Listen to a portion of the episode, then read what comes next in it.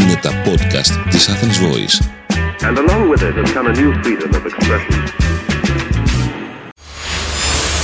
Ζήσε με αγάπη με την Ξένια Κουρτογλου, προσωποκεντρική σύμβουλος ψυχικής υγείας, life and business coach, συγγραφέας. Σήμερα θα σας μιλήσω για μια κατάσταση που πολλοί από εσάς μπορεί να έχετε βρεθεί κατά καιρούς. Την κατάσταση του εγκλωβισμού. Είτε αυτή αφορά στη δουλειά σας, στα προσωπικά σας, είτε σε όλη σας τη ζωή γενικότερα. Υπάρχουν κάποιες φάσεις που ίσως αισθάνεστε ότι αυτό που ζείτε έχει τεράστια απόσταση από αυτό που θα θέλατε να ζείτε και φτάνετε στο σημείο του εγκλωβισμού είτε όταν οι συνθήκες χειροτερεύουν είτε όταν αρχίσετε να πιστεύετε πως αυτή η απόσταση δεν μπορεί να γεφυρωθεί γιατί δεν περνάει από το χέρι σας. Αν σας συμβαίνει κάτι τέτοιο, να θυμίσω πως στη ζωή τα πράγματα δεν έρχονται πάντα όπως τα περιμένουμε και δεν έχουμε την επιλογή να αλλάξουμε τα ανάποδα που έρχονται, έχουμε όμως πάντα την επιλογή του πώς θα αντιδράσουμε σε αυτά. Και επειδή αυτό μπορεί να ακούγεται θεωρητικό, θα μοιραστώ σήμερα τρεις προτάσεις, τρεις ιδέες που μπορείτε να εφαρμόσετε όταν νιώθετε σε αδιέξοδο. Νούμερο 1. Προσέξτε πού εστιάζετε και σε τι συγκεντρώνεται η σκέψη σας.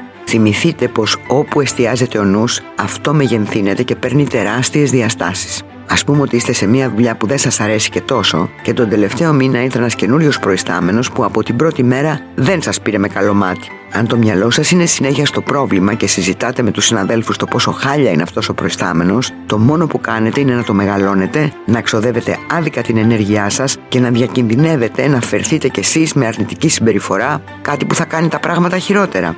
Αντίθετα, αν εστιάσετε στο τι μπορείτε εσείς να κάνετε για να διαχειριστείτε το νέο προϊστάμενο και να στηριχθείτε σε ό,τι άλλο καλό έχει αυτή η δουλειά, θα εξισορροπήσετε το δικό σας συνέστημα. Στο νούμερο 2. Αλλάξτε θέση και αποκτήστε μια νέα οπτική στα πράγματα. Α πούμε ότι είχατε κανονίσει να φύγετε ένα μικρό ταξίδι με το σύντροφό σας χωρίς τα παιδιά. Είναι κάτι που θέλετε από καιρό και ξαφνικά αρρωσταίνει η πεθερά σας και δεν μπορεί να κρατήσει τα παιδιά, οπότε το ταξίδι ακυρώνεται. Είναι φυσιολογικό να νιώσετε αναστάτωση, αδικία, θυμό έως και εγκλωβισμό. Αν όμως πάτε από μια άλλη οπτική γωνία, θα αναπτύξετε ενσυναίσθηση και θα μαλακώσετε. Πάρτε την ευκαιρία να περάσετε περισσότερο χρόνο με τα παιδιά σας και οργανώστε το ταξίδι με τον σύντροφό σας σε επόμενη συγκεκριμένη ημερομηνία. Αμέσως θα νιώσετε πολύ πολύ καλύτερα. Και στο νούμερο 3, προσέξτε τι λέτε στον εαυτό σας για την κατάσταση που σας εγκλωβίζει. Συχνά οι άνθρωποι που υποστηρίζω δυσκολεύονται να εντοπίσουν και να προσδιορίσουν τον εσωτερικό τους διάλογο, γιατί οι πολλές σκέψεις και τα εξωτερικά ερεθίσματα εμποδίζουν αυτή την εμβάθυνση.